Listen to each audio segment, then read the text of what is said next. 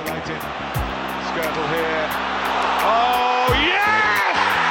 Welcome to Manchester United! Velkommen til Old Trafford DK podcast. Så skete det fandme. United vandt over top 6 hold på udebane. Og det er første gang, det skete under Mourinho. Det, var selvfølgelig kampen mod Arsenal. Et topopgør, der for en gang skyld indfriede forventningerne og leverede det, man har forhåbninger om i de her kampe. Udover den kamp, så vandt United også 4-2 over Watford i midten af sidste uge. Til at bringe os sikkert igennem dagens program, har jeg medbragt med to kompetente herrer. Jonas Sebo, der er tidligere ungdomsspiller hos Arsenal og er nuværende HK-spiller. Og Rasmus Stines, der, øh, trods, der på trods af sin øh, fantastiske hukommelse altid glemte at rydde op på sit værelse, ifølge hans far. Velkommen til begge to. Tak, tak. Udover de to kampe skal vi selvfølgelig også snakke om den kommende kamp mod CSKA Moskva, og øh, selvfølgelig weekendens helt store derby mod Bisbørnene fra City. Så skal vi tale om en vis tysker, der måske kan blive kommende United-spiller. Øh, og så skal vi finde ud af, om United allerede nu har hentet den, øh, den nye Pogba. Men inden vi når så langt, så kunne jeg godt lige tænke mig at høre dig, Jonas, om da du øh, skiftede til Arsenal for nogle år siden efterhånden, hvordan, øh, hvordan det kom i stand, hvordan det forløb? Jamen, det kom faktisk i stand, fordi at jeg var med omkring det daværende U16-landshold i, fra Danmark selvfølgelig. Og vi var på noget træningsturnering øh, i Portugal, hvor at, øh, der var en scout for, for Arsenal, der, der havde set mig og synes, jeg kunne passe godt ind i det system, Arsenal spillede dengang, som faktisk var 4-4-2 diamant, hvor man spillede meget eller førsteholdet, som dem, der kan huske det, var med, med Alexander Klepp og Rusiski og Cesc Fabregas på midten, og der synes de har passet godt ind, så sammen med faktisk øh, Kevin Mensah, der spiller i Brøndby, og et mm. par udlandske spillere, der, der ikke er nævneværdige nu, der er ikke nogen, der blev til noget. Der, der røg vi med på en prøvetræning i, eller en prøveturnering i Italien, hvor vi mødte alle de store italienske og franske hold, og det gik så godt, at øh, jeg blev tilbudt en, øh, en kontrakt efterfølgende, og så, så var det afsted til London. Det sgu vildt nok. Det, var det. det, det er lidt noget andet, da jeg spillede i, i uh, Vejby Tisvild fodbold, og, uh, og håbede på at komme til Brøndby efter en god kamp mod dem. Det skete aldrig, men uh, sådan, sådan, sådan er det forskelligt. Det kan ske. lad, os, lad os bare komme i gang med den første kamp.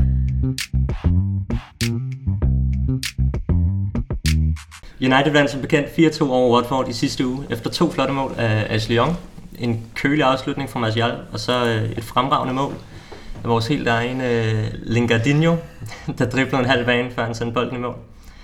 Uh, jeg skal måske lige skynde mig at sige, at jeg i sidste uge gættede på Young som første målscorer.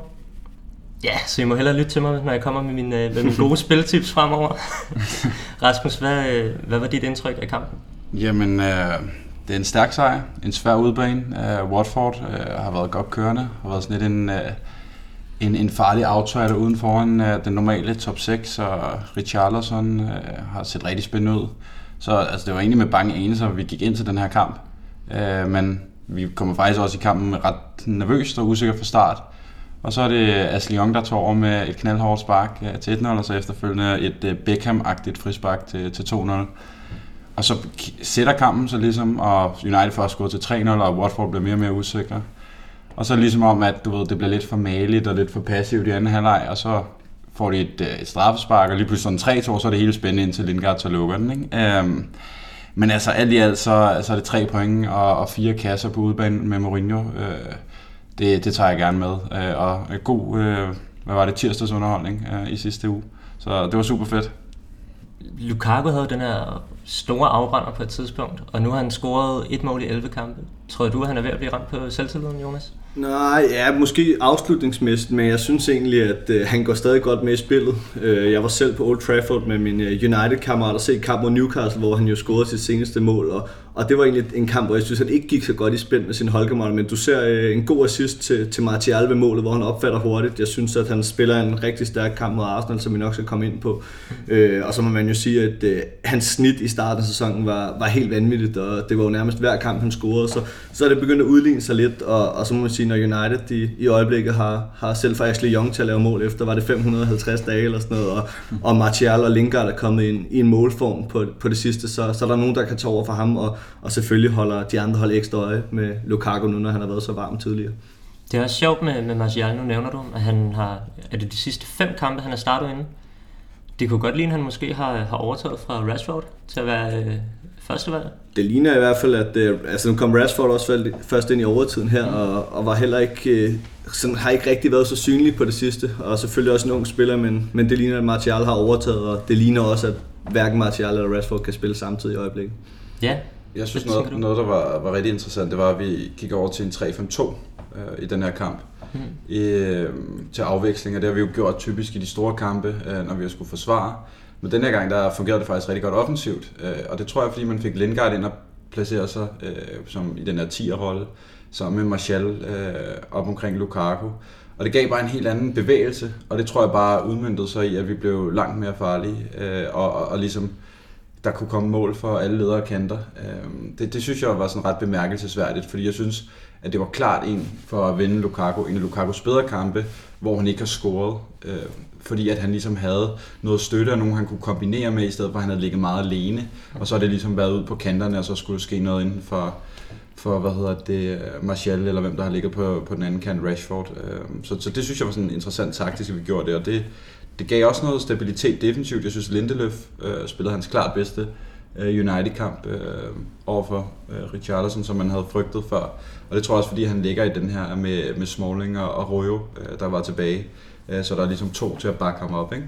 Så taktisk synes jeg også, der var nogle, nogle ting, der, der var spændende øh, på sigt også. Om det her måske information, vi skal bruge noget mere øh, på udebane, det kunne, det kunne godt tænkes det var i hvert fald en fin analyse det med, at Watford er jo et svært sted. Så nu West Ham og Everton, som vi havde regnet med, var dem, der skulle drille top 6 klubberne lidt, er stået fuldstændig af, og så har det faktisk været Burnley og Watford. Så, så når man tager til Watford, så, så er det ikke bare noget, man lige, nogen man hen går lige og slår, og det så vi også med for eksempel Tottenham. Og det gav lidt mere dynamik, at Lingard var med, hvor at uh, Mkhitaryan startede sæsonen lidt ala Lukaku, formidabelt og gled helt ud. Og, og når Marta er med, så er han jo rigtig, rigtig dygtig på bold, men det bliver lidt mere uh, stationært, hvor at når Lingard er med, og, og samtidig med Pogba i den form, som, som han har været efter hans skadespause, så, så bliver det rigtig dynamisk, og, og så er det godt nok svært at følge med den fart og de løb, som, som United kommer med, når de tørker frem, og, og det var fedt at se som, for, for jer, som United synes på, at uh, både mod Arsenal og Watford, som, som var to ude på en kamp, man turde lidt mere, mens uh, kampen var lige.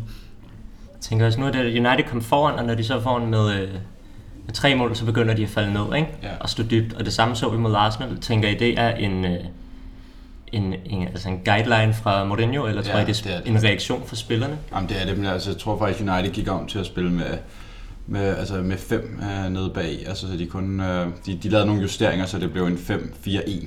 Hmm. Og det, det synes jeg var tydeligt, at så kom der for lidt støtte op til, til Lukaku. Uh, så det tror jeg helt klart, at, at det var noget, at Mourinho gjorde, jeg tror, var i forlængelse af Martic uh, måtte udgå i midten af, i midten af anden halvleg. Og det er jo det, der er sådan en bekymring, at, at kan man sige, at man bliver alt for malig og trækker sig alt for langt tilbage, for det inviterer også bare til pres. Og der kan man sige, i forhold til, hvem vi skal møde i weekenden, der, der, der kan man jo også angribe dem ved at have bolden, mm. og for, eller forsvare sig ved at have bolden, det er det min point er. Fordi så er de andre typisk længere for målet. Ikke? Øh, så det er en af de ting, hvor jeg synes, Mourinho nogle gange bliver for konservativ. Altså vi fører 3-0, Watford skal frem, vi er jo bedre spillere, øh, United har bedre spillere, sådan overordnet set.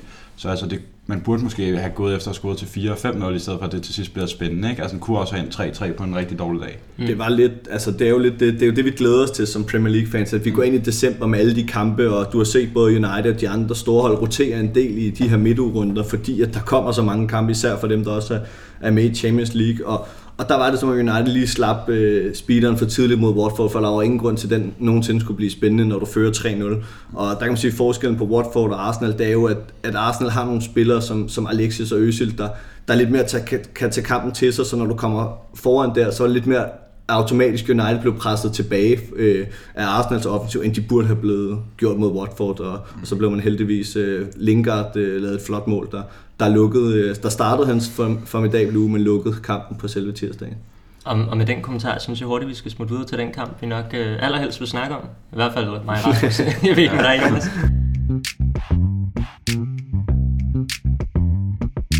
Det er selvfølgelig en kamp mod Arsenal. Det var fandme en underholdende kamp, synes jeg. Ja. For en gang skyld i de her top 6 opgør. Chancen hed 33-8 i Arsenals favør. Der også havde 75% boldbesiddelse. Jonas, var det fortjent, at United vandt?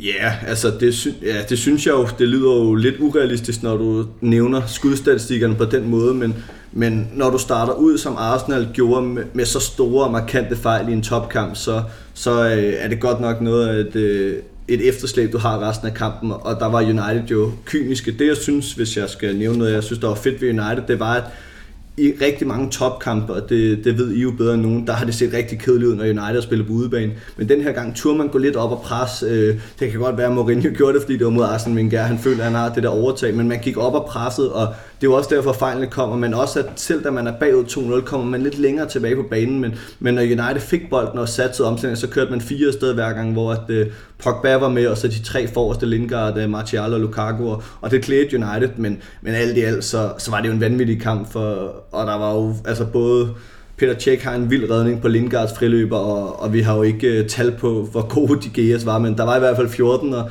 og 14 redninger, der var rekord, men, men hvor gode de var, det var jo, den ene var bedre end den anden, og dobbeltredningen var helt unik, altså helt vild. Hvilken redning imponerede dig mest, Rasmus? Øh, det må være dobbeltredningen. Øh, det, det må det være. Altså det Lacazette skyder til det nogle mål. Altså at han kan nå ned øh, altså på et helt øh, vådt øh, underlag. Øh, og, og få den hånd, altså for den styrke i hånden er helt utrolig. Den rører så også ud, og at han så, det er så typisk De Gea-style, at han lige øh, bruger, bruger benene til også at, at afværge situationen. Altså jeg tror ikke, der er nogen anden målmand, der vil have, have lavet den redning. Det tror jeg lidt ikke, fordi han er så hurtig på, på de reflekser. Jeg tror, hvis det var øh, Nøje eller Courtois, de havde ikke, de havde ikke noget den der. Så jeg synes, at den er en særklasse redning, fordi det er kun i princippet er ham i verden, jeg tror, der vil kunne lave den redning. Du snakker meget, altså vi, nu nævnte vi lige før udsendelsen, der har været diverse awards, og det går rigtig meget Buffons vej nu også, fordi hans, hans eftermæl, fordi at hvis du kigger helt øh, basalt på det, øh, så er De Gea øh, selvfølgelig bedre end Buffon lige nu. Og, og så har der været nogle andre, men når jeg har været skadet, men for mig lige nu, der er De Gea verdens bedste målmand, og, og der var flere redninger, altså der er øh, Lukakus øh, forsøg på selvmål for at komme i gang med målscoringen. Den, den var også helt vild, men, men de simple redninger, altså han får svære redninger til at se simpelt ud, for Arsenal har nogle ret gode langskud, Bellerin, Kolasinac, øh, Lacazette har også et par ekstra, og, og der må man bare sige, at han får svære redninger for andre til at se nemme ud for ham det er virkelig, man tænker nogle gange, at det kunne være, at han skulle være håndboldmålmand i stedet for, at man kunne han har, ja, han har nemlig en helt atypisk øh, måde at, at forsvare på sit mål på, som, fordi rigtig mange lige præcis dobbeltchance, som Rasmus nævnte, der vil rigtig mange gå ud med hænderne, og så vil Alexis måske have mulighed for at skyde den igennem hænderne, eller for den sags skyld tage et træk, så der kan gå straffe, men, men foden er den, der er tættest på, så det giver jo egentlig ret god mening for ham at, at tage den forrest, og det, så, det var en, ja, en af de bedste redninger, jeg har set i mange, mange år. Ja, en vanvidskamp for ham, synes jeg. Øhm jeg er enig med dig i, at han er, han er nok verdens bedste målmand lige nu. Rasmus, er han også Uniteds bedste nogensinde? Jeg synes, at det, altså, der er den her eventlige diskussion omkring uh, Van der Sar, Schmeichel og, og De Gea. Uh, og jeg synes, at uh, han nærmer sig. Uh, altså, jeg synes umiddelbart nu, jeg kan ikke huske Schmeichel så meget, så det er også, mm. du ved, hvad man har set uh, selv. Uh, men jeg synes, at, at De Gea, han har holdt så højt niveau i så mange år og laver så mange fantastiske redninger der man kan sige, hvor Schmeichel han, han helt klart adskiller sig, det er også den her attitude, og det her med, at han gejler sit forsvar helt ekstremt op. Og jeg tror også, han havde en lidt mere sådan, du ved, sådan fear factor over sig, end De Gea har på den her, øh, kan man sige, mere verbale måde. Der De han virker mere som sådan en stille og rolig, øh, øh, sød morstreng type. Øh, men altså selve sådan målmandsmæssigt tror jeg næsten, at De er, kan man sige, er et større talent Øh, og han er jo stadig øh, kun 27 år, øh, tror jeg vi var enige om, så han har jo mange år endnu, og kan blive United, og så også øh, høste måske med et par trofæer. Så, så synes jeg, vi er ved at være der. Jeg synes, Michael han har måske det, at han, at han har vundet flere trofæer. Det, det tæller jo også med, når man skal, skal tale om, med den bedste målmand. Men jeg synes øh, ikke, der er, der er så lang vej imellem dem. Erik Stele, øh, Uniteds tidligere målmandstræner, der i sin tid var med til at hente øh, De Gea til klubben, han udtalte, at, øh, at De Gea han ville kun blive bedre fra nu af. Tror du også, han bliver ved med at blive bedre, eller, eller har en målmand som ham, der lever så meget af sine reaktioner, en kortere levetid end en som Schmeichel for eksempel? Eller Jamen, det, eller alt muligt andet? Jeg synes, det er nærmest umuligt at finde, kan man sige, på, på mange forbedringspunkter, men der, hvor man sådan, synes, at han nogle gange, man savner lidt ved ham, det er, at ligesom han, han går lidt mere ud i feltet, øh, øh, kan man sige, og, og lidt mere frembrusende den, øh, på den måde, ikke? Øh, men ja, altså igen, hvis han står på stregen og laver de reflekser, han gør, så er det til syderne i de fleste kampe også nok. Ikke? Altså, det, du ved, jeg ved det ikke, det er jo også meget med stil, altså hvad man til. Øh, og det han laver de her mirakelredninger, og det jo, ser jo helt fantastisk ud. Øh, mens en som Courtois i Chelsea, øh, kan man sige, han dominerer luftrummet på en anden måde. Ikke? Øh, men jeg synes, det er svært at ligesom sige, at det her skal han blive bedre til, fordi det, han har bare en anden stil. Altså, så det er jo også meget, hvem er, hvem man er til. Ikke? Øhm, så jo, måske på sigt, øhm, som vi var inde på, det her med, at reflekserne, når han bliver, kommer op i årene, er han en målmand, der kan have de samme reflekser, når han er imellem 35 og 40, som, øh, som nogle målmænd stadig kan holde til, eksempelvis på fong Øh, kan han så stadig være lige så hurtig? Det er jo spørgsmålet, om han topper nu her i midt-20'erne. Øh, det er sådan set øh, det eneste, jeg sådan kan se, øh, kan gå ned og bakke for ham. For lige at vende, øh, vende tilbage til kampen igen. Jonas, tænker du, at var, var Vengas indstilling til kampen for naiv, siden de her mål kom så tidligt? Ja, men det, det, jeg kan godt forstå, at Arsenal angreb kampen på den måde, de gjorde, især for dem, der havde set uh, kamp mod Tottenham, som gik rigtig godt uh, i seneste hjemmekamp, hvor man, man angreb Tottenham, og man satte sig på spillet, og, og der er jo ikke nogen tvivl om, at hvor United godt kan lide at forsvare sig så dybt med de typer, de har, og en Martins til at hjælpe der, det har Arsenal ikke i deres trup på samme måde, så, så de skal helst ud af angreb og dominere kampen på bolden. Øh, og så må man sige, at han tager en beslutning, at da du er bagud 2-0, og, og Mustafa ovenikøbet bliver skadet i sin fejl, så, så vælger man at, at sætte en offensiv mand ind, og derfra sige, øh, nu går vi all in. Og, og lige så vel som Arsenal hurtigere kunne have kommet på 1-2, lige så vel kunne, kunne United have kommet på 3-0 på nogle af de kontra, men, men det var det der med, at i anden halvleg, da, da, United, eller da Arsenal kommer på 1-2, der sidder jeg med følelsen af, at nu kan det godt blive 2-2, bliver det det, bliver den, bliver den også 3-2, men mm. der var så lige de Gea i vejen, fordi at, jeg synes egentlig, at selvom United stod ret kompakt, var det jo kom Arsenal sådan forholdsvis nemt frem til chancer, og, og det er sådan lidt atypisk United, og i forhold til Rojo og, og hvad hedder han, øh, Smalling, og er det ikke Smalling, der spiller centralt? Ja. Jo, øh, er jo sådan lidt kyniske forsvarsspillere. Der synes jeg, at Uniteds clearinger faktisk øh, var det næsten kun Lindeløf, der, der clearede godt og fik den ordentligt væk. Så der synes jeg, at Arsenal kom, kom ret nemt frem til chancer. Og det siger det jo også, når man har 33 forsøg på mål, så, så har forsvaret på den ene eller anden måde haft øh, ganske store problemer med at lukke af for skud i hvert fald. Jeg synes også, at, at, at det, der var, var helt tydeligt, det er, at, at, at Mourinho gik offensivt til værks. Øh, fordi, som jeg tror også, der blev sagt øh, under kommenteringen, øh, altså hvis Mourinho ville have spillet den her defensivt, så har han taget Herrera ind og taget måske uh, Martial eller, eller Lingard ud. Mm. Fordi det er klart, når du spiller med en som Pogba, som har hans kvaliteter fremme i banen, det efterlader også bare huller, og, og, og kan man sige, han er bare ikke lige så stærk defensivt. Så jeg synes helt klart, at Arsenal med de her vævre typer, de har som Alexis, Iwobi, øh, hvad hedder det, Lacazette, øh, Øssel, så synes jeg også bare, du ved, at de, de var rigtig gode til ligesom at finde de her mellemrum mellem midtbanen og, og ligesom kunne holde gang i bolden øh, og, og, og forsvaret for United. Og det synes jeg, det, det er ligesom om, at de holdt øh, United i et jerngreb, efter United var kommet foran. Og jeg tror, hvis United havde haft en midtbanespiller ekstra inden, så tror jeg ikke, at presset havde været lige så stort, men omvendt havde United heller ikke været lige så farlige i omstillingerne. Så det er jo hele tiden, du kan ikke få det hele, men, men United valgte så den ene taktik, og det, og det, det gav så på det, øh, også fordi man fik de her, de her hurtige mål. Det er jo lige præcis det, og, og det er jo, at kampe ændrer sig jo selvfølgelig ved mål, men, men for eksempel Ashley Young, der har været rigtig god til at komme med offensivt, det, det samme ved vi jo, Valencia gør, blev jo automatisk presset tilbage af Kolasinac og Bellerin, der gik så langt frem. Og når du kun spiller med to inde på midten, mm. som med Pogba og Martic, og så ved jeg godt, at Lingard hjælper til, men der kommer automatisk meget plads ind omkring dem, fordi de er kun to, hvor Arsenal jo ofte var 4-5 spillere, fordi at så mange blev samlet, så bliver det selvfølgelig svært at lukke ned for.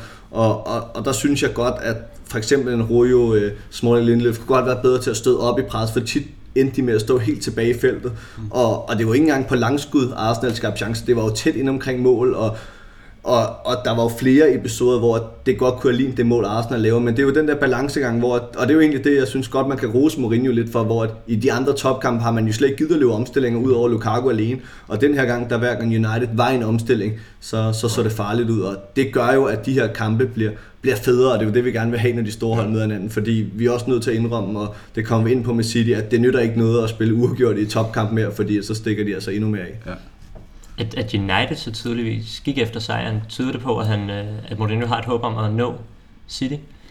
Ja, altså selvfølgelig, der er jo mange kampe at spille endnu, og United var også, altså de, de var jo tvunget til at vinde, hvis man skal bevare drømmen, øh, fordi altså, man skal vinde nogle af de her top 6 kampe, det er ikke nok, øh, fordi der er kommet så mange gode hold, så er det ikke nok bare at, at gå, gå til, kan man sige, Anfield, øh, hvad hedder det, Stamford Bridge, og være tilfreds med at få et uafgjort. Du bliver nødt til at vinde nogle af dem.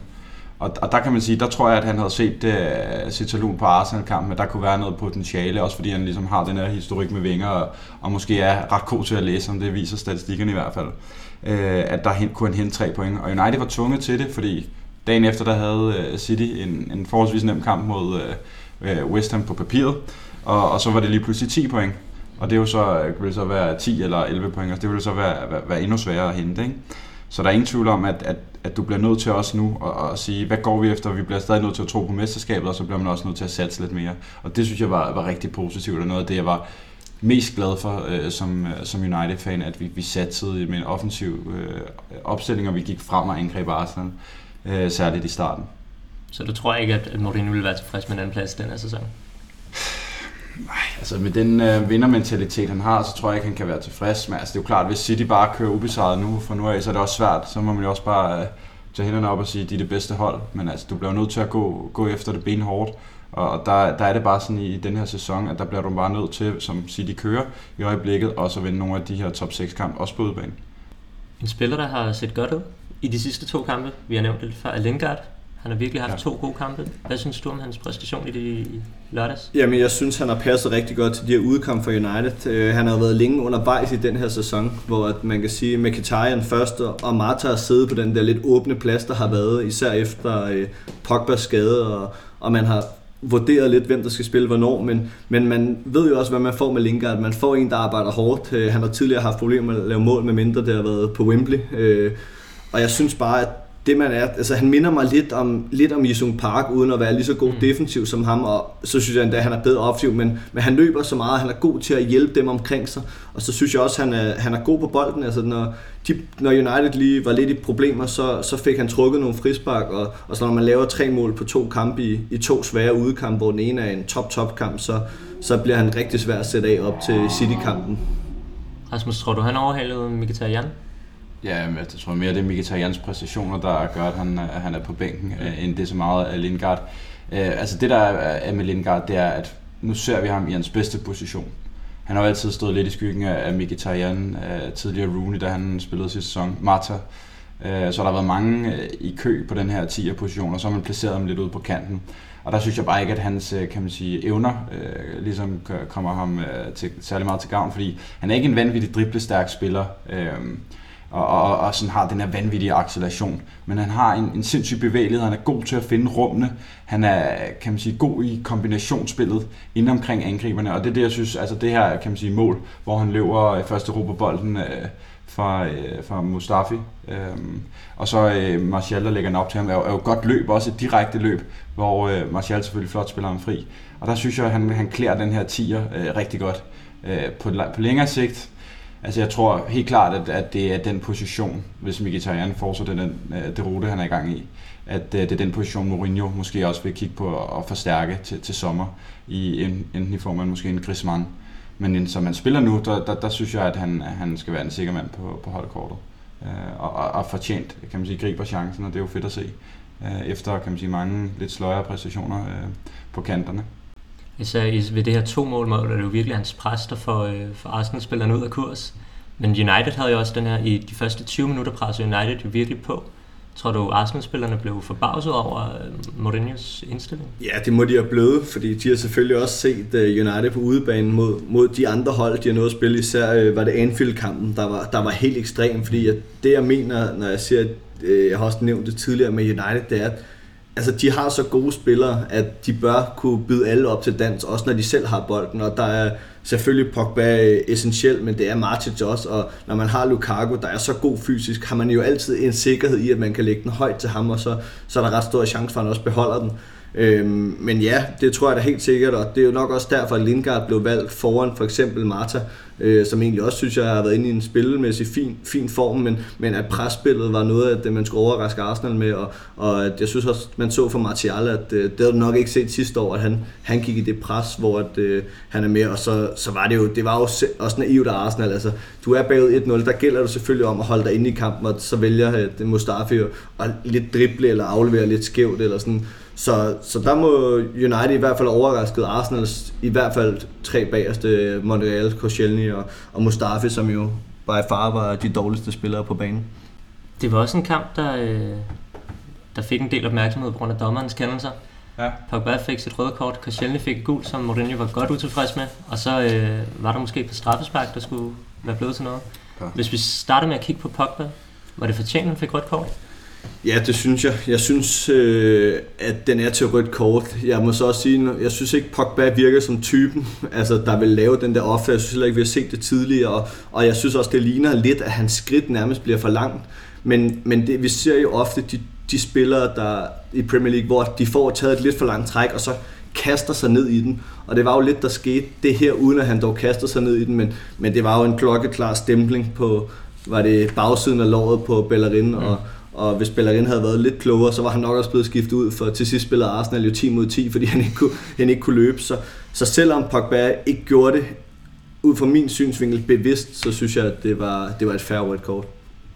Jamen, jeg synes også, at øh, det var sådan overordnet set, det var et færre rødt kort. Det kan i hvert fald godt forsvare sig billederne, når man ser den i super slow, så er jo rigtig grimme ud. Mm. Så på den vis er der ingenting at, at, ligesom at, at sige, ingen, ingen indvendinger mod det. Det jeg bare tænker, øh, det er ligesom, at det, det ved jeg ikke, om du kan svare på, øh, kan man sige, men i forhold til det her med Bellerin, måden han øh, takler på, han lægger jo ligesom benet ned, så det inviterer jo også til, kan man sige, at at der kan ske et uheld, og han bliver trådt over benet. Fordi jeg tror bare, hvis spillerin, som jeg ser det, så tager Pogba et for langt træk. Han satser øh, og strækker ligesom efter bolden. Kan man sige, det er hans fejl, og det er derfor, han får det røde kort, fordi han så rammer Bellerin. Men Bellerin går ikke ind i taklingen, og ligesom han står med, benet nede langs græsset, som øh, Mourinho også øh, så fint påpegede efter kampen. Og jeg tror ikke, vi ville have siddet her i dag, hvis det var, at han var gået ind i taklingen.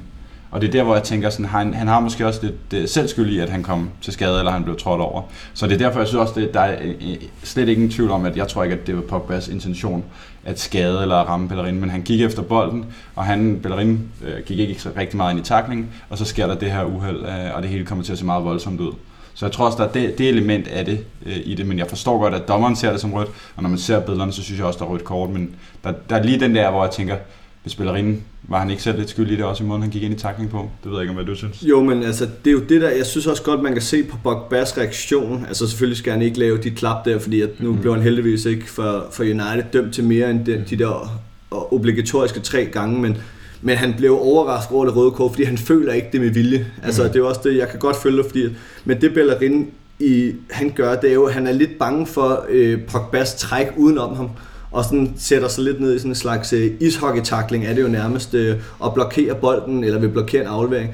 Og så er det, at det er jo fordi, altså det er jo lidt komisk, men det er jo fordi, at Pogba har så lange ben, at hans skridt går over i, i Bellerins, uh, i Bellerins uh, lov.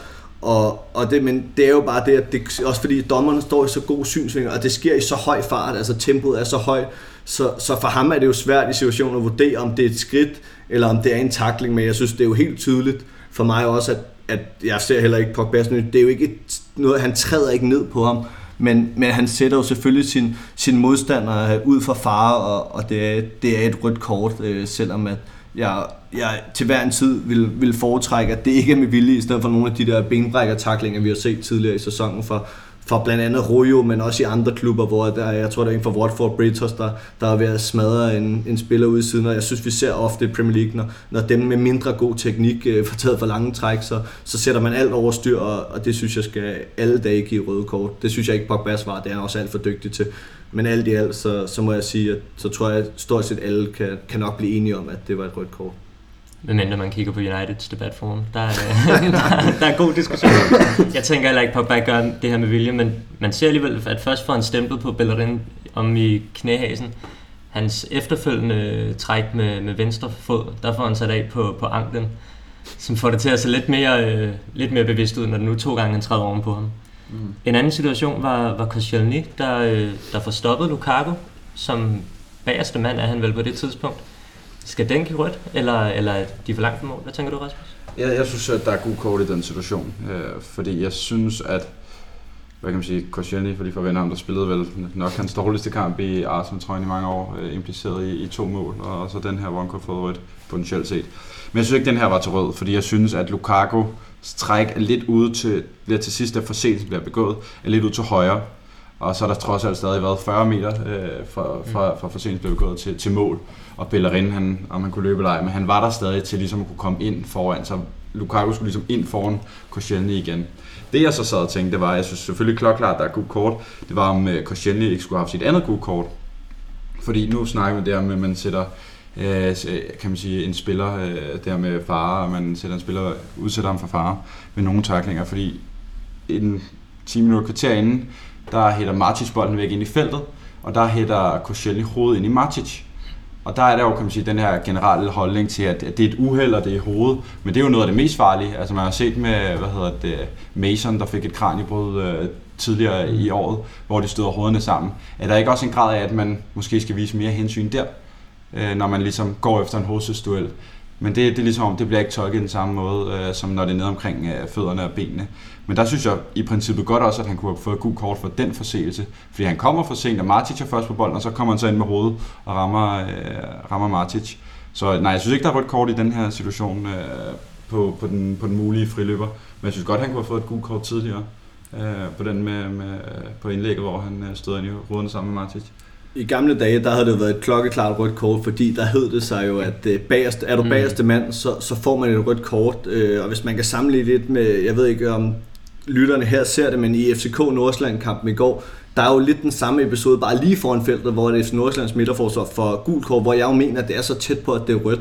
Det der er i den her situation, jeg kan godt forstå, at den skal diskuteres til rødt, for især øh, om det så havde været den ene eller anden manager, der tror jeg både Wenger og Mourinho havde talt den til rød, hvis der havde været den hver sin ende, men, men de løber lidt og slås om, øh, slås om bolden, øh, Lukaku, og, og Lukaku kommer ud som vinderen, og så vælger Koscielny at tage hans ben. Øh, Bellerin er der, og på siden, altså han, jeg vil jo næsten mene, synes jeg jo, at det er en oplagt scoringschance, fordi at det er mod mål, men fordi det er så langt væk, mm. så, så er der så få, øh, eller så minimerer det så meget, at det ikke er et rødt kort. Øh, det er en sjov diskussion, den Rasmus nævner med hovedstød, det har jeg faktisk ikke tænkt over, men, men det sker jo ofte. Jeg tror bare, at der er Premier League også lidt anderledes. Altså, der skal mere til generelt for trøjeriv og sådan nogle ting i, i feltet, hvor man får lov til mere. Men, men på de indlæg, der, hvis du holder øje så ofte, så er det jo som om, når indlægget kommer så hele vejen hen, der, der virker det til, at folk hætter, fordi at man i håb om, at den kommer, så tit ser du, at alle, alle nikker til bolden, selvom den egentlig ikke er der, og det er jo lidt det, der sker her også. Øh, men, men ja, der kommer, jeg tror faktisk i fremtiden, tror jeg, der kommer mere fokus på det, i og med også, der har været episoder tidligere, var det jo målmændene, hvor Peter Cech er det bedste eksempel, der spiller med hjelm. Der har været Ryan Mason i episoden. Det kan godt være inden for de næste 5-10 år, jo mere fokus der kommer på hovedskader, øh, at der kan komme episoder, hvor dommerne vil, vil tage den slags op, men, men der, vil, der er Rasmus foran i, foran i tiden, og øh, han er foran Premier League og dommerforbundet i den, så, så den kommer ikke til at blive dømt i år på nogle af de der, hvor at, øh, de hætter ind i hinanden, eller, men selvfølgelig kommer Koscielny i høj fart også, men, men det gør de alle sammen, og det, det er jeg, ikke fordi, det ikke gør ondt i hvert fald. Ja, men jeg er helt enig, altså, det er heller ikke fordi, man ser den blive dømt, altså, men altså, du ved, det er heller ikke fordi, jeg siger, at han skal have direkte rødt kort, men jeg synes bare, det her med, at når man kommer for sent med hovedet, det er jo da noget af det farligste, hvis to knaller, knaller hovederne sammen med kraniebrud og hjernerystelse og sådan nogle ting. At man måske bør også øh, overveje, om det ikke kan give et godt kort, hvis man øh, kommer meget for sent der. Jeg ved godt, at det er totalt henligt, men altså, vi så også snakker om det her med, at Pogba højst sandsynligt ikke har nogen intention, når han går ind i tackling øh, med Bellerin, men kommer til altså, ligesom at sætte ham øh, til fare ved at ramme ham øh, med knopperne. Øh, så, så på en eller anden måde er der sådan noget, der ikke helt øh, hænger sammen i min optik, hvis man snakker om det her med fare for, for skade, øh, skade modspillerne. En anden situation, der også foregik i Uniteds felt, for at lave en meget flot glidende overgang, var, øh, var Damians tackling på Welbeck. Er der nogen tvivl om, der burde have været straffe der? Jeg er virkelig overrasket, øh, hvis der er nogen, der ikke kan se deres straffe. Altså, jeg synes, den er, jeg synes, den er klokkeklar, fordi at Welbeck får taget trækket, og, og det er, egentlig, det er jo det, der er sådan lidt med de diskussioner, især i, meget, i forhold til, hvor meget Premier League går op i filmen. At øh, nu var det Nias for Everton, der fik den første bane for, mm. for film, og, og det er jo klokkeklart, at Welbeck bliver ramt, og det er jo, han bliver jo ramt tydeligt, så selvfølgelig ligger han sig. Øh, og det synes jeg jo egentlig ikke, at han gør. Jeg synes jo, han vælter. Så, og det er jo sådan, det er jo som om hele kampen bare går i stå, og Welbeck kigger på dommeren siddende, og Damian kigger også på ham, så, så jeg synes, det er et straffe, og jeg, jeg, den var jeg meget overrasket over, at ikke blev dømt, for, for det var ret tydeligt, at han sparkede til, til benet og ikke til bolden, for bolden var jo bare væk, men stadig inden for spilafstand til Welbeck, så det var et klokkeklart straffe. Welbeck øh, rejser sig meget hurtigt op efter taklingen. Jeg tror, I, det har nogen indflydelse på, at den ikke bliver dømt? Jeg synes alligevel, der går sådan, to, det virker i hvert fald til, at der går sådan to-tre sekunder, hvor Welbeck sidder, sidder og venter på, at det selvfølgelig bliver dømt, men så bliver der ikke rigtig fløjtet, og så er han alligevel hurtig nok til at komme op. Så jeg tænker, at, at han alligevel venter med at rejse til han har fundet ud af, at dommeren ikke fløjter. Så jeg, jeg tror ikke, det havde nogen indvirkning overhovedet, men, men han besluttede sig for, at øh, det ikke sparket ikke var, var hårdt nok på benet måske, eller hvad det var. Men, men jeg synes, det er sådan nogen generelt, der skal give straffe, for det er jo, det er jo et benspænd.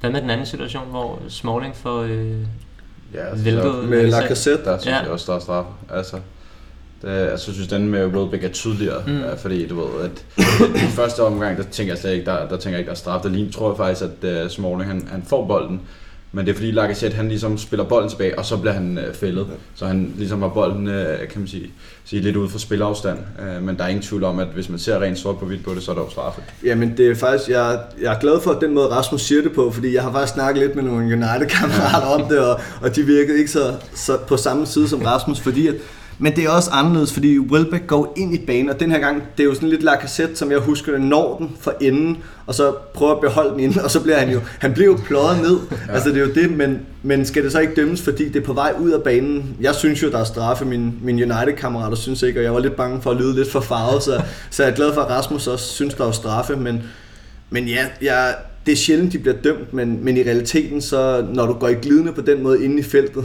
øh, med bolden uden for afstand, og du rammer manden, så øh, vil jeg mene, der, der er straffespark.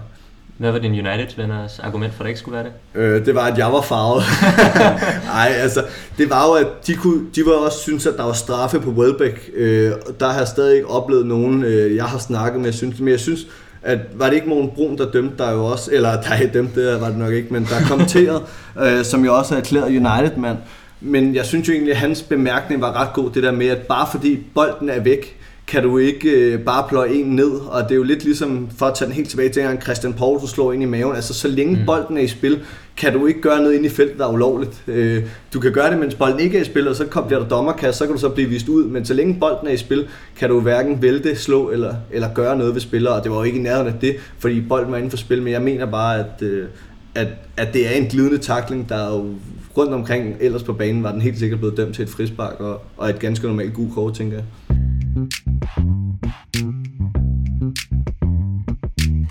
Nu skal vi til det indslag, vi kalder siden sidst, hvor vi vender de ting, der er sket i løbet af ugen, og hvor øh, vi frasser til alle de ligegyldige nyheder, så du slipper for at øh, bruge tid på at kigge igennem det hele. Det betyder selvfølgelig også, at indslaget i nogle episoder vil vare længere tid end andre, da det jo er forskelligt, hvor, hvor mange relevante ting, der er oppe i løbet af ugen. Hvis du har et spørgsmål, du gerne vil have besvaret, så kan du også skrive til os enten på debatforumet, eller finde mig på Twitter eller Facebook. Jeg hedder for øvrigt Svante Vettergren. Så, øh, så skal vi nok tage det med næste gang. I denne her uge har United hentet det franske stortalent Alio Traoré. Han har tidligere været en del af PSG's akademi og blev angiveligt også jagtet af både Manchester City og Juventus. Han er af flere blevet sammenlignet med Pogba, og Uniteds U18-træner har udtalt følgende om ham. Den spiller, vi har holdt øje med længe. Han er en stærk midtbanespiller, der kan lide at løbe fra felt til felt. Han er teknisk stærk og forbedrer sig hele tiden. En anden spiller, der måske kan komme til at spille for United i fremtiden, er Arsenals Mesut Özil. Øh, flere engelske medier har meldt det senest, The Telegraph, og i, på pressekonferencen op til kampen mod Arsenal nægtede Mourinho at udtale sig om ham. Det behøver selvfølgelig ikke betyde noget, men det er normale spiller, som Mourinho gerne vil have, han ikke vil udtale sig om. Jonas, vil, vil United gøre klogt i at hente Özil? Ja, det synes jeg egentlig godt. Øh, Rasmus var inde på det tidligere, at øh, 10'er-pladsen er der ikke rigtig nogen, der har sat sig på. Øh, Lingard er jo en United-mand, der vil være der, selvom der bliver hentet store navn udefra, og, og går godt i spænd med, som rotationsspiller. Øh, Mkhitaryan virker til, at når han rammer sit top-top-niveau, så, så er han en rigtig god Manchester United-spiller, men det er som om Mourinho aldrig rigtig øh, bliver helt tilfreds med ham, og, og det virker også til, at Marta øh, på samme måde er, er jo en rigtig, rigtig dygtig Premier League-spiller, men, men heller ikke på samme måde aldrig bliver... Altså hvis jeg skal sige sådan lidt, United skal spille en Champions League-final, så starter hverken Marta eller Mkhitaryan inden for Mourinho. Det stoler han slet ikke nok på. Og en, han stoler meget på, det er Mesut Özil. Han havde ham i Real Madrid, hvor han var en stor del af hans hold der. Øh, hvor han blev hentet samtidig med Di Maria, og det hold, han byggede op dengang med, med Real Madrid. Så, så det er ikke urealistisk, og, og så vil Griezmann selvfølgelig blive nævnt, mm. men, men hvis du kan få Özil for, for 0, og du skal ud og give 750 for Griezmann, så, meget, så ved jeg godt, at Øsel bliver 30 næste år, men det er ikke sikkert, at det er, det er så dårligt en handel at lave. Øh, det, det var jo lidt alle det samme med Robin van Persie. som også var, var oppe i alderen, også, som man var nødt til at betale lidt penge for, for der var et år tilbage. Men, men det kan man godt sammenligne det med. Jeg vil så også sige, at hvis jeg skulle som Arsenal-mand sige, om det er Øsil eller Alexis, der bliver, så, så har jeg en større idé om, at det er, det er nemmere at få forlænget med Øsil, end det er med, med Alexis, og Arsenal nok godt kan få overtalt Øsil til at bygge et hold op omkring ham. Men, mm. men det er klart, at når, når han fra 1. januar kan, kan, skridt, eller kan skifte frit og, frit og gratis til, til et andet hold, så, så er det klart, at uh, hans tidligere træner Mourinho vil, vil prøve at bejle sig til ham. Det, det giver kun, kun god mening. Håber du, Øsel kommer til United? Ja, hvorfor ikke? Ja, det er fint nok. Ja, det er... altså, altså. Han, han, gør det jo, altså, jeg ved godt, han får kritik i nogle, nogle kampe, øh, særligt de her store kampe ude bane, men omvendt synes jeg også, at han er en af dem, der kan, kan, kan åbne hele ballet, øh, og United synes jeg, i nogle kampe har vi i hvert fald set i den her sæson, at når, de, når holdene står meget dybt, øh, senest synes jeg det bedste eksempel mod Brighton, så mangler man et kreativt indslag inden øh, centralt, ud over Pogba, øh, men sådan tættere op omkring angriberne. Og der har vi simpelthen fået for lidt for, for Marta og Mkhitaryan. Og jeg synes, Øsse lige er den klasse over, og har bevist det over flere år i, i Premier League, øh, med de antal assist, øh, han har lavet. Øh, og så er det jo også spørgsmålet, altså de kampe, hvor han har fået kritik, øh, kan man sige, af de engelske medier, om det også er noget med måden Wenger bruger ham på, om der simpelthen er for mange offensive spillere, fordi jeg tror også, det handler om, at man skal ligesom frigøre ham i de kampe for, for defensive pligter, og kun lade ham fokusere på at slå de lækre afleveringer og holde fast i bolden. Øh, og der kan, kan Mourinho i nogle kampe jo så stille med den her tunge tremandsmidtbane med fysikken, og så kan Özil lægge øh, tæt om omkring Lukaku. Så, så jo, altså for, det, for gratis, og, og man tager en af konkurrentens øh, øh, stjernespillere, Øh, det synes, jeg, det synes jeg kun er win-win. Ja, jeg synes også, det er jo lidt en no-brainer. Altså, der er jo heller ikke nogen hvis du kigger på United og Arsenal, så, så synes jeg på rigtig mange pladser, at de har samme kvaliteter. Men lige præcis på midten, der synes jeg jo Martins og, og Pogba er væsentligt bedre end Ramsey og Chaka. og, og det gør det jo alt andet lige nemmere for, for Øsel, hvis han har to så gode baser. Og i og med, at uh, Pogba også er en af verdens bedste til at kombinere, så uh, giver det god mening for, for United at give det et skud og se, om det er realistisk at, at hente Øsil. Og, og alt andet lige, så, så svækker du også uh, en af dine konkurrenter. Så ja. det, er en, det er en no-brainer. Jeg synes jo også, at, at det der med Øsil og Sanchez, som jo uden tvivl er, at er Arsenals største stjernespillere, og dem de, de gerne uh, formentlig vil forlænge med, der synes jeg også nogle gange, at, at Øsil bliver lidt for hårdt kritiseret i forhold til Sanchez. Jeg er med på, at Sanchez leverer ikke antal mål, og er den her matchwinner. Men jeg synes også, at øh, Özil nogle gange er bedre for Arsenals generelle spil, øh, og holde bolden i gang, og ligesom, altså jeg synes, Sanchez, han, han kan lave nogle helt fantastiske ting, men jeg synes også nogle gange, han spiller meget egoistisk, øh, og der synes jeg på nogle måder, at, at Özil er en, er en bedre holdspiller. Det kan godt være, at han så ikke er så god til at løbe tilbage, men det er så det, hvor Mourinho skal, skal finde en måde, at, øh, at det må han gerne, øh, ligesom for eksempel Ronaldo heller ikke løber tilbage i Real Madrid. Øh, så tror jeg, man kan få, få et rigtig godt samarbejde med ham i måske to-tre år, inden han så skal tilbage til, til, til Tyskland eller Tyrkiet ja. eller noget af den stil. Jeg tror lige, du skulle til at sige Arsenal. ja. Skal vi prøve at lave en forudsigelse? Er Øsil i United 1. september 2018? Det er slet ikke på tale til januar, øh, fordi der, altså prisen må jo alt andet lige være... Jeg synes, det er faktisk, lige for at nævne noget andet, det, øh, hvad hedder det, lige for at springe i det, øh, det er interessant det her med, om, om Arsenal øh, lade ham gå gratis, øh, ligesom med Sanchez. Det synes jeg bare generelt er interessant. Det er helt sikkert, at de ikke går i januar, hverken mm. den ene eller anden. Der pengene er så store i Premier League, og, og selvfølgelig også, hvis du ligger og kæmper om at komme i Champions League, at det overhovedet ikke økonomisk kan, kan betale sig at smide med sted i januar. Øh, jeg, tager, jeg tager lidt Arsenal-hjertet i brug og siger, at øh, Alexis er væk, men at øh, Øsil forlænger. Hvad siger du, Rasmus? Uh, Ja, så siger jeg, at Øsil kommer til Bare for at være modsat. Jeg ved det ikke. Altså, jeg vil sige, jeg vil nok hellere have Griezmann, altså også øh, taget hans alder i betragtning, men, øh, men Øsil på, på gratis, det virker nærmest for godt til at være sandt. Så god en spiller, lidt ligesom med Sanchez øh, og Fellaini. Han er også lige skal med den sætning, at, at de kan gå gratis. Det er ret vildt. Så tror jeg ikke, United henter både Griezmann og Øsil? Altså, de, ja, det ved jeg ikke, så skulle man lægge Øssel ud på kanten, øh, som, som indadgående kant på højre kanten. Og der synes jeg egentlig også, at, at det kunne egentlig godt være, være, være en mulighed. Øh, men lige pludselig begynder du også at få mange spillere, fordi du har Martial, Rashford vil du også gerne have spilletid mm. til. Øh, Lukaku er jo, er jo selvskreven. Hvad, hvad med Marta og Mkhitaryan, skal de så begge to sælges? Du har Lingard, der lige nu spiller som en drøm. Du begynder lige pludselig også, at, man kan også få for mange offensive spillere øh, og holde dem alle sammen tilfredse, så jeg ved det ikke, måske. Det, Altså jeg klager ikke, øh, det er jo kun luksusproblemer. Men øh, nej, det er måske for godt til at være sandt. Jeg tror også, han har rygtet lidt til Barcelona, øh, af hvad jeg læser nu. Det, øh, vi vender tilbage til september og ser, hvad der er sket.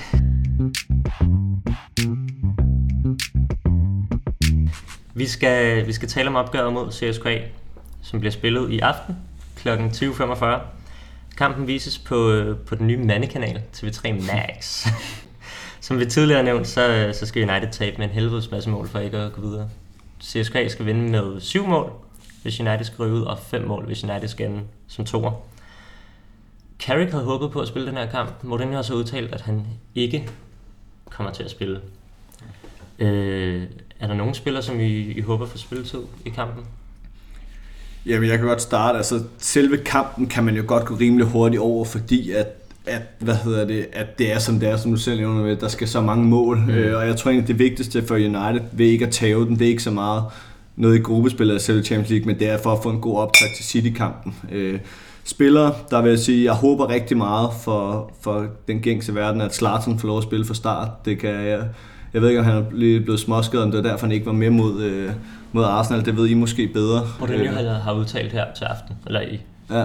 går, når det bliver sendt i morgen, ja. at, øh, at Zlatan ikke kommer til at spille. Han er ikke skadet, ja. men der er nogle ting omkring hans ja. muskler, som han skal bruge det var, energi på. Det var jo ellers en fed kamp at få Zlatan i gang på. Mm. Altså en mm. helt fri kamp, og nu har han haft et par fine indhop, og var så kunne blive helt sparet mod Arsenal. Men, men selvfølgelig så en Marcus Rashford, øh, der har været lidt ude, har en mulighed for at spille sig ind i varmen igen, og, og så kan man jo som United-man glæde sig, øh, selvom det er på en, på en dårlig baggrund, at Pogba kommer til at spille, fordi han selvfølgelig skal ikke kan være med i de kommende Premier League-kamp. Så Pogba, og så tænker jeg, at... Øh, så jeg vil nævne Rashford, Pogba, så tænker jeg, at det er ret vigtigt for andre hater at, at få spillet op til City-kamp. Og man kan sige, det er en tirsdagskamp, City-kamp, men er en søndagskamp, så der er masser af tid til at restituere. Du behøver i realiteten ikke at spare nogen af, fordi at der er så langt til, men i realiteten kun for, at de ikke skal blive skadet. Men andre hater har nok meget godt af at få nogle, nogle kilometer i benene op til alt det, han skal løbe på, på søndag.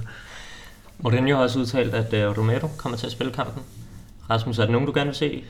Luke Shaw, ja, sige det? nu du siger det. Jeg synes, Luke Shaw øh, er den store gåde i United. Øh, særligt, kan man sige, når man har en, en tidligere kant som, som bak. Det er jo så gået fint nok indtil nu.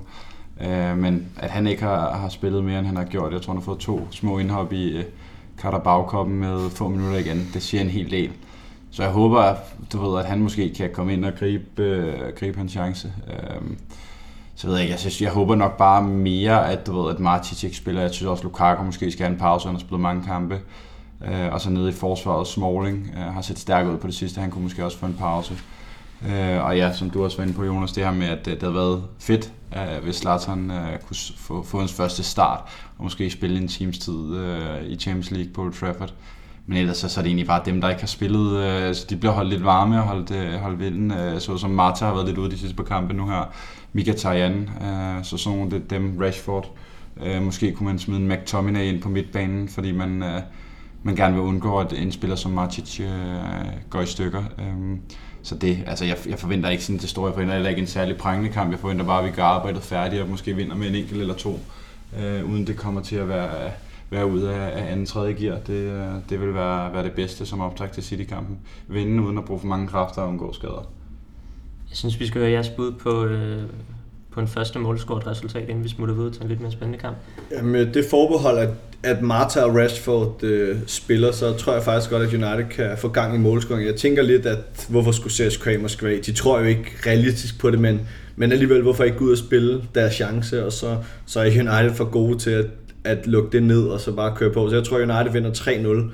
Øh, og så har jeg faktisk skrevet Zlatan, men øh, jeg laver den om til, til Rashford, øh, at han får gang i målscoring og får scoret det første.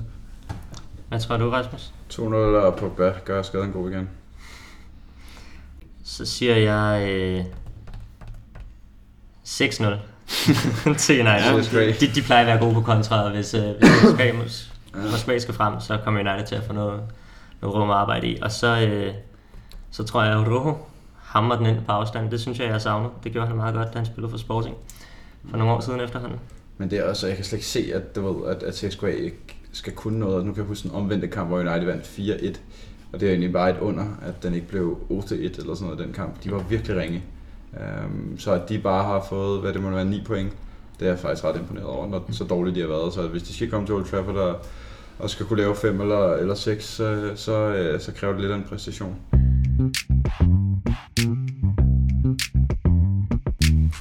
Nu skal vi tale lidt om den her kamp. You do not want to miss this. anticipated Manchester derby for years. I can't think of a bigger one in Premier League history. It's the one we're going to talk about. It's the one we're excited. Anything can happen. It's the biggest game in the world. Unbelievably vital game. It all rests on this one. The derby of all derbies. It's the biggest game in a long, long time. They will see an atmosphere that some of those players have probably not played in before. All the country will be watching. Unmissable. Det er selvfølgelig derved mellem United og den lille irriterende lillebror Manchester City, der måske har vokset så over hovedet på storebror. Hvad, hvad tænker du, Jonas? Øh, jamen inden for de sidste par år har der jo ikke været nogen tvivl om, at City har været det bedste hold. Det har jo været tydeligt, at United har været lidt ude af Champions League og er kommet fint tilbage og har haft efter Ferguson og har der været lidt af, lidt af værd med, med Moyes og Van Gaal, der godt nok vandt sin FA Cup til sidst, men, men ellers så må man jo sige, at man har ventet længe på at få en manager, der kunne få styr på det, og det må man sige, Mourinho har. Så, så nu er der kommet konkurrence til City, men, men hvor City er, er blevet ved med at finde større og større trænernavn fra gang til gang, og nu ind med Pep Guardiola, så, så må man sige, at de lever stærkt i den blå side af byen, og, og inden for de sidste år, der, der må man sige, at City også generelt i England har været det stærkeste og største hold, og, men så må man sige, at overall, der har United selvfølgelig både historien på sin side, de har nogle Champions League trofæer, hvor at, øh, der har City stadig lang vej, hvor den eneste gang, de har været tæt på noget, var, var en semifinale, men hvor de overhovedet ikke rigtig var i nærheden af at være tæt på finalen. Jeg kunne godt tænke mig at høre jer om, om, om jeres bedste og værste minder. Øhm, inden vi hører jeres, så skal vi lige høre et fra Markus Eisenreich, der var overse opgøret i 2009.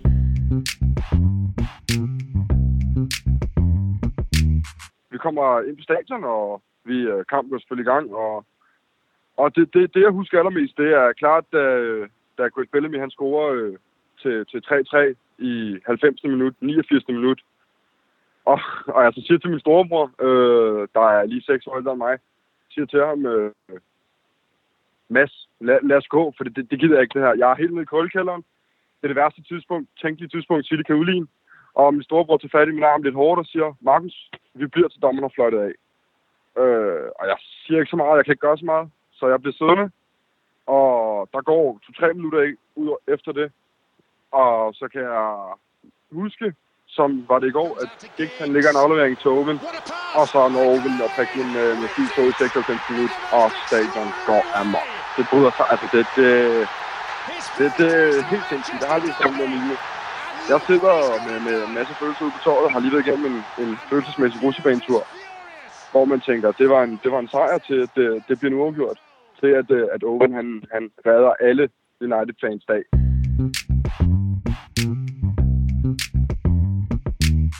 Rasmus, den kamp mod, øh, mod City, hvor Owen scorer, scorer det afgørende mål, er det også dit bedste minde?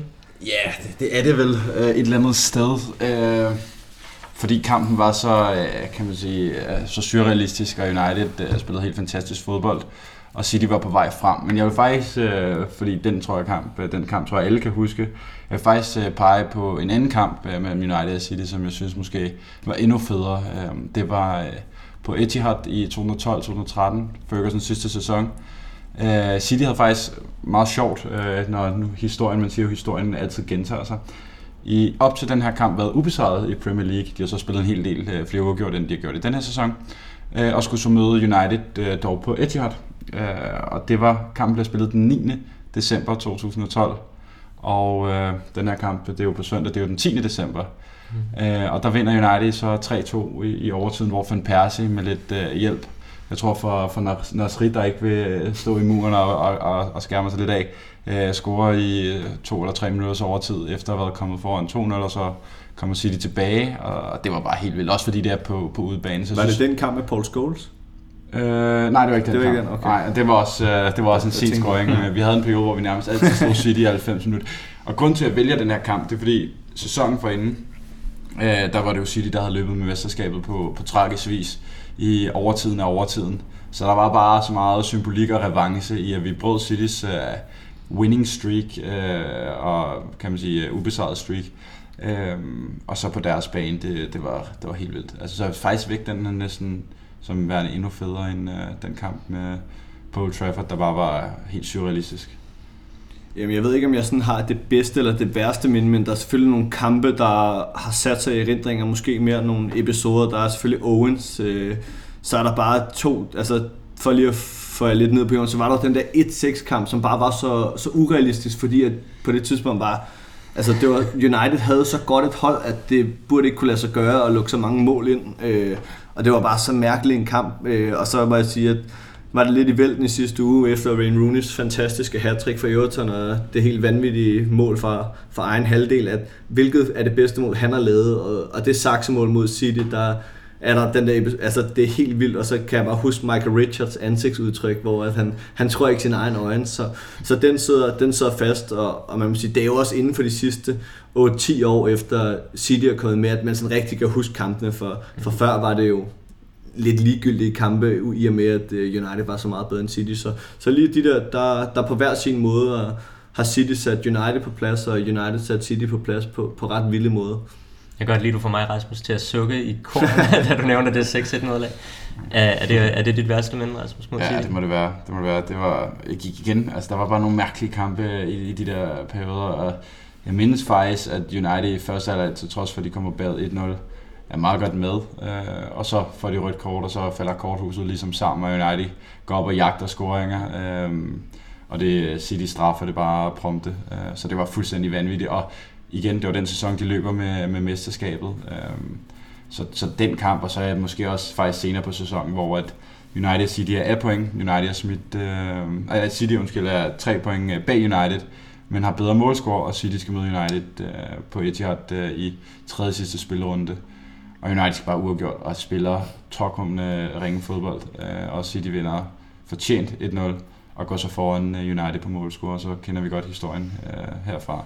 Så den er ligesom lige så slem, fordi det var i sidste ende det, der, den kamp, der også øh, var med til at koste mesterskabet. United spiller mod City her for søndag. Hvilken kamp forventer I? Tror I, den bliver underholdt ligesom Arsenal-kampen, eller bliver det en, en normal røvsyg Mourinho-kamp?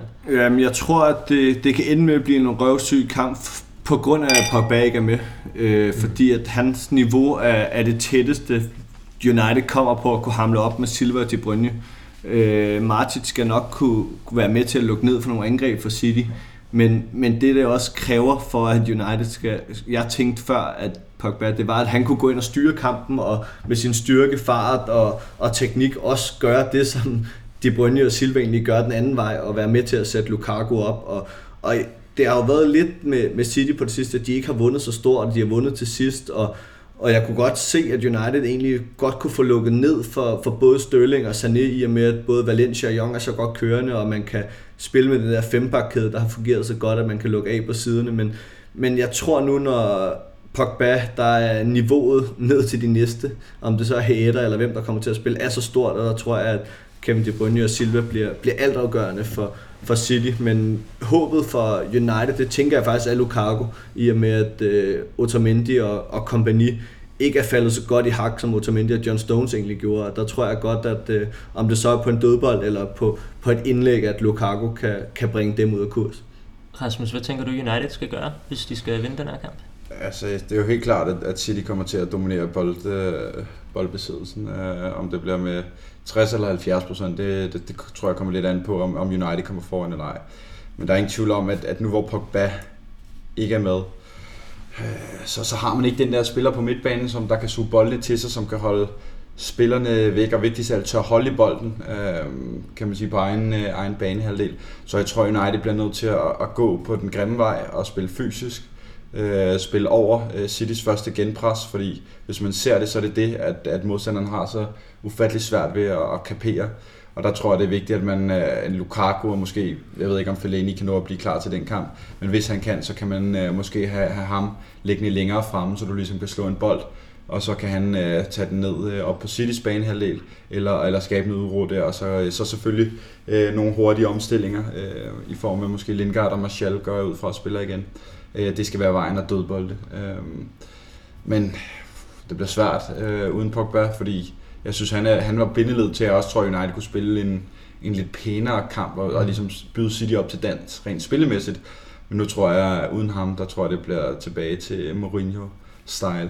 Det er vildt, det betyder så meget, men jeg ja. tænker også lidt, at at det Pogba kan, det, det er der bare ikke nogen andre. Øh, det er få i verden, der kan, men der er i hvert fald ikke nogen i United, der kan. Og Lingard passer rigtig godt til det, fordi han løber så meget, men, men uden Pogba, så kan jeg godt være nervøs for, at Lingard bliver lidt ordinær. Øh, fordi at der er ikke rigtig nogen, der kan tage bolden til sig. Du i realiteten vil jeg tænke, at du kunne være tvunget til at spille med, med Mkhitaryan eller Marta for at få kreativitet ind øh, for egen, for egen basis, base, men, men det gør man jo selvfølgelig ikke, når Lingard har lavet to, og derfor kan det godt gå, gå hen og blive en omstillingskamp, og der skal man selvfølgelig med Lingard og Martial køre dem, men der kommer ikke ham der nummer 4 med, som Pogba gjorde mod United, for det kan man ikke forvente af etter.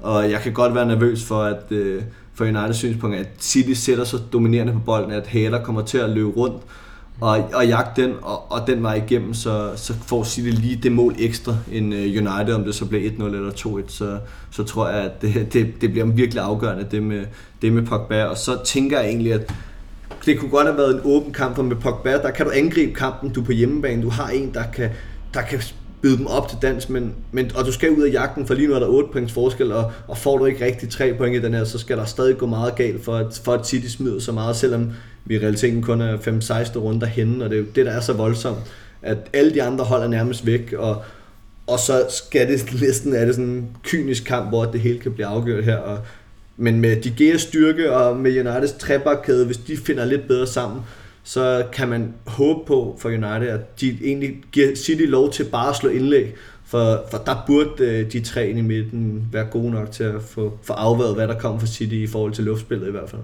Nu siger du, at, at United men, men trebakkæde, tror I, de kommer til at stille med en trebakkæde, eller tror I, de jeg, jeg er meget i tvivl. forsvar? nu, nu er det også svært det her med, at man ved ikke, hvem er klar, og man, man får efterhånden mindre og mindre at vide og, øh, omkring spillernes øh, status på deres fitness og sådan noget. Øh, fordi jeg tror egentlig gerne, at han Mourinho gerne vil have øh, Herrera også med i den her kamp, fordi jeg sad og tænkte på, at Herrera har tidligere vist det over for en spiller som Hazard, at han godt kan mandsopdække, og der tror jeg også, at gerne han vil have i hvert fald taget enten uh, Silva eller De Bruyne helt ud af den kamp. Matic, hvis han er klar, er selvskreven, og så tror jeg også gerne, at han vil have Herrera eller hvad hedder det, Fellaini med som den her opspilsstation targetmand, som du kan skyde den op på. Så jeg tror egentlig gerne, at han vil have de her tre midtbanespillere med ind. Og så kan man sige, går han så stadig med tre ned øh, bag og, og tre på midten, øh, så begynder det at blive meget defensivt udgangspunkt, også på Old Trafford, og, og kan man tillade sig det, eller går han om og spiller med to nede bag i? øh, men altså, jeg tror højst sandsynligt, at, øh, at han kører noget af den samme opstilling, øh, fordi det er gået så godt øh, og satser lidt, fordi United skal satse. Han turde satse i, i weekenden. Men det er det. Jeg synes jo, at de skal gå ud og tro dem lidt, fordi altså, mm. nogle gange vi snakker lidt som om generelt, at City er urørlig, men vi snakker stadig Fabian Dells på venstre bak. Han skal da udfordres. Altså, mm. ud og løbe med ham, ud og udfordre ham. Karl Walker er, er vanvittigt god offensivt og er så hurtig, men, men han forsvinder jo også meget væk, fordi at han skal være så meget mere offensivt. Og, og hvis man kan gøre lidt det med, at Ernst Hader lukker enten... Problemet er, at han kun har... Altså, der er jo kun en af ham, så han kan jo kun lukke enten De Bruyne og Silva. Mm. Og der kan jeg godt være nervøs for, at de er så gode, at, at Martic ikke kan nå derhen, også fordi at, øh, at Sterling og Sané er i det niveau, de er nu, hvor at de er så dødsens farlige, og de behøver nærmest ikke noget bagrum for at løbe dybt. Øh, men der tænker jeg alligevel, at grundet det, der tror jeg, at United stiller op med den trebakkæde, fordi det måske kan være lidt farligt at lave om fra kamp til kamp i forhold til, at nu føler man egentlig, at det har fungeret i og med, at der er men, men man skal heller ikke give uh, City 33 skud indenfor, eller i hvert fald mod mål, fordi så laver de mere end det ene Arsenal gjorde. Det tror jeg også. Og ja, nu nævnte du tidligere, at Stones har så ud som, det ligner også et forsvar, man skal prøve at udfordre, ikke? Normalt snakker vi om, om hvilke spillere man skal holde øje med. Øh, der er nok en del for City, men hvem bør United frygte allermest af de spillere? Det Bruyne og Silva. Ja, de er svære at tale væk fra hinanden. Ja. Altså, det var også det mål i, I går. Ja, mod, øh, mod West Ham, hvor det er Silva, der tager et sent løb ind, og det er Brøndby slår den ind. Øh, så ja, men jeg tænker faktisk, at det er jo de to, man skal stoppe, fordi at, men det er bare, de skal jo trods alt ikke aflande. Du er nødt til at være så tæt på Sergio Aguero, fordi at mm. han skal bruge så lidt plads. Lacazette skulle bruge lidt plads. Mm. Og der er Aguero altså lige det tak højere op, og han ved bare, hvordan du sparker ham ind, om det så er mod De Gea eller hvem det er. Så, så jeg vil sige, sørg for at være tæt på ham, og, og så se, om du kan få skærmet de forbandede afleveringer væk, som de er så gode til. Og det er jo lidt det, der ødelægger spænding i Premier League, at De Bruyne og Silva kan spille sammen. Jeg vil sige, jeg har en, en kan man sige, en, en bekymring omkring, øh, hvad hedder det, Ashley Young. Um, han har gjort det udmærket Øh, særligt offensivt har han været er en klar forbedring i forhold til Damian og Blind, øh, og vel nok også sjov. Men Sterling øh, har vel måske også, øh, mange snakker De Bruyne Silva, og det er der også dem, der er kan man sige, øh, hovedaktørerne øh, på Guardiola-filosofien på det her City-hold. Men det, ja, Sterling hedder det, han har alligevel, øh, jeg tror jeg talt sammen, så han har sikret City 6, øh, 7 ekstra point mm. med de sene scoringer, han har lavet. Og overfor en, lidt ligesom Delph øh, i City, en, en ikke normal øh, venstre bak, der kan jeg godt se, at øh, det kan blive en nøgleduel også, øh, om vi kan få lukket Sterling ned. Fordi han er altså også inde øh, i en rigtig, rigtig god periode. Og der kan jeg godt frygte, at Ashley Youngs defensive kvaliteter øh, kommer på den hårdeste prøve indtil nu. Og det synes jeg, øh, altså den kan jeg rigtig godt blive, øh, den kan jeg være rigtig bekymret for. Fordi jeg er egentlig ret sikker på, at Mourinho, som jeg kender ham, han er nok godt, øh, han har tillid nok til, at måske kan vi lukke øh, Silva og, og hvad hedder det, De Bruyne ned, og han kender jo også De Bruyne fra Chelsea-tiden, og hvad der skal til der, og måske skal han gå lidt hårdere til ham. Men Sterling, uh, Ashley Young, der tror jeg, han, der ved man ligesom, at Ashley Young spiller, og der, der frygter jeg virkelig, at uh, han kan, kan blive sat af et par gange, og det kan udmønte sig i mål. Tænker du heller, United skulle stille med Blinde eller Damian?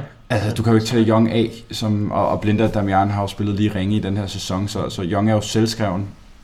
Men det er også derfor, jeg sidder jeg er så meget i tvivl om, hvordan United skal, skal stille op, og det tror jeg også, uh, Mourinho er nu, hvor at uh, Pogba han er ude, fordi jeg tror, der er behov for det her, hvad hedder det, øh, uh, tre nede i forsvaret til ligesom at bakke op, så hvis han går forbi uh, Ashley Young Sterling, så har du Rojo, der kan gå ud uh, og, og være opbakning med det samme, og så har du stadig Lindeløf uh, og, og Smalling til at tage sig af Aguero eller Jesus, eller hvem der nu spiller, som uh, deres frontangriber. Og på den anden side, så har du også behov for, uh, hvad hedder det, tre på midten, fordi der har de Øh, deres to bedste fodboldspillere i, i, i hvad hedder det, Silva og De Bruyne. Så jeg er virkelig spændt på, om, om det bliver meget defensivt, eller om det bliver lidt mere moderat, eller det bliver offensivt. Øh, og jeg vil sige, hvis vi stiller op i samme formation, øh, selvfølgelig uden Pogba, men måske med øh, Herrera i stedet for, så vil jeg mene, det er en offensiv øh, tilgang, United har til det.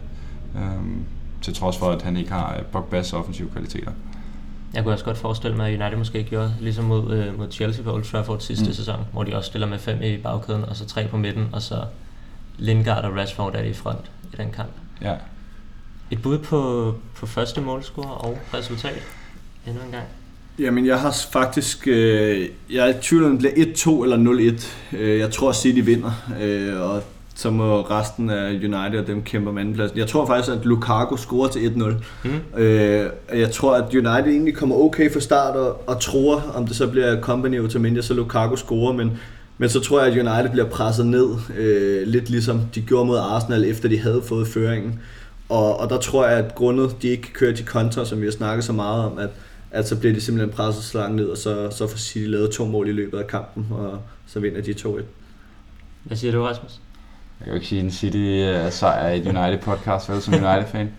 Jeg, jeg, jeg vil sige, at jeg prøver at være jeg kan sige, lidt objektiv, så siger jeg 1-1. Øh, og det er jo, kan City også godt leve med, så det er også spørgsmålet af, hvis den står uafgjort med, med 20 minutter igen, hvor meget satser de, fordi et point for dem ja. på den bane, men det forspring, de ikke bare har til United, men til alle andre, vil være, være super fint. Jeg tror også, Mourinho et eller andet yep. sted vil så tænke, okay, der kommer et juleprogram. Måske kan, ja. kan, kan, kan City øh, smide lidt der. Det er også det, der er lidt farligt ved min 2 1 øh, og der går jeg faktisk lidt ind i Rasmus pointe, fordi at jeg tror jo også City er tilfredse med 1-1. Øh, men der er det jo, at jeg håber, at når, hvis den står 1-1, og alt går efter, hvad jeg siger, så håber jeg, at Mourinho satser for at, at sådan sige, nu skal det her juleprogram være der, hvor at City øh, går døde og, og går kolde, fordi at, øh, det er lidt, når man så kigger på deres program, at de har vundet alle kampe undtagen mod Everton, som var i starten, hvor Walker fik rødt kort, Rooney scorede og sådan noget, og så siden har de bare på hver sin måde most de andre hold har så været med et eller med flere mål, og det har været til sidst, men, men de har haft den der tro på det hele tiden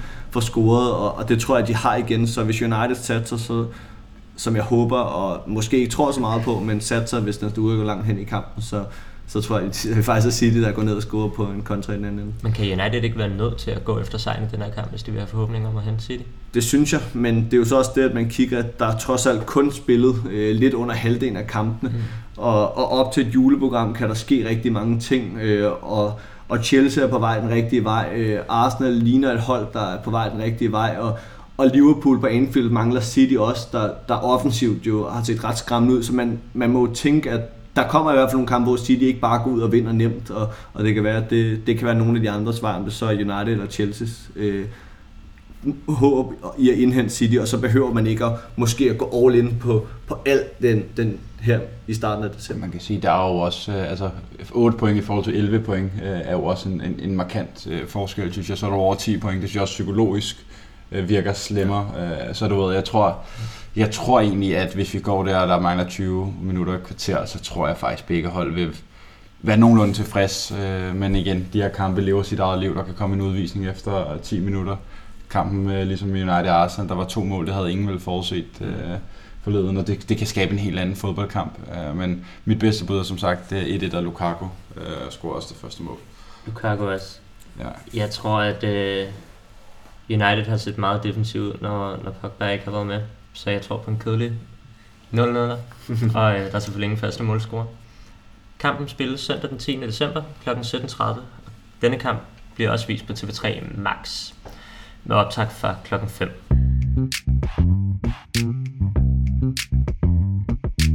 Så vi nået til ugens indspark.